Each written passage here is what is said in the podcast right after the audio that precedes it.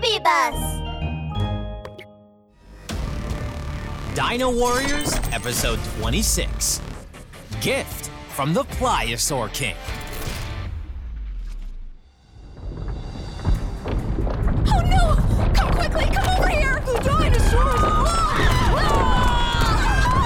The Dinosaur Museum was completely muddled up, and everyone was rushing toward the exit frantically. No, that's impossible. Under the shocked gaze of Halsey, Eston, and Rachel, the skeleton of the Pliosaur King became a little unreal.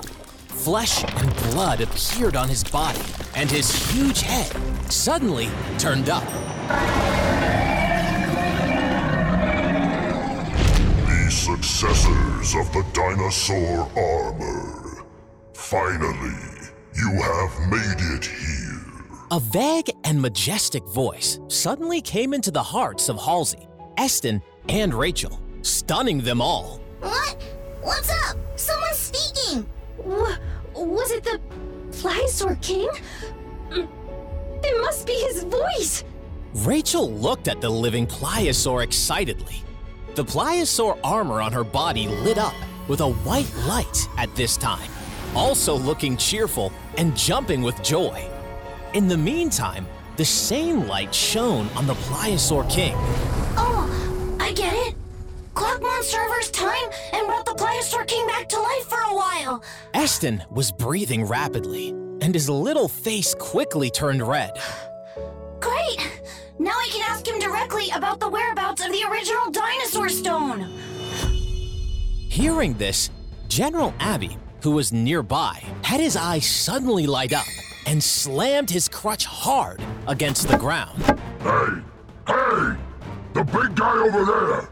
I'm the greatest, General Abi, who brought you back to life.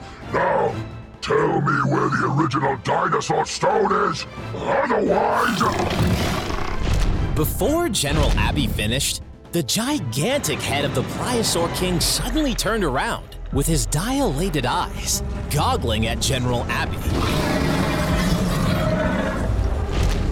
The smell of a cosmic invader. What?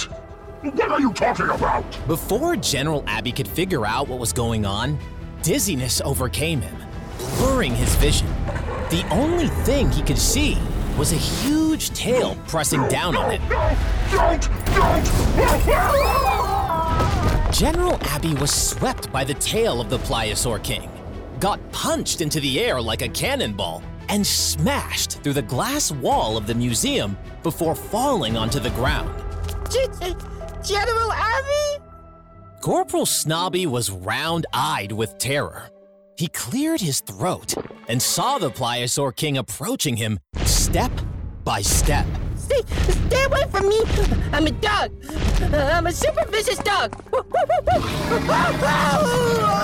Corporal Snobby took to his leg and ran away immediately. But he tripped up halfway and started rolling on the ground.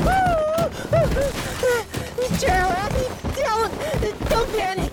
I'll protect the gate and prevent them from escaping! Utterly awkward, General Abi struggled to get up and slapped his chest in anger. The bandage on his body was loosened and messed up. You guys are driving me crazy!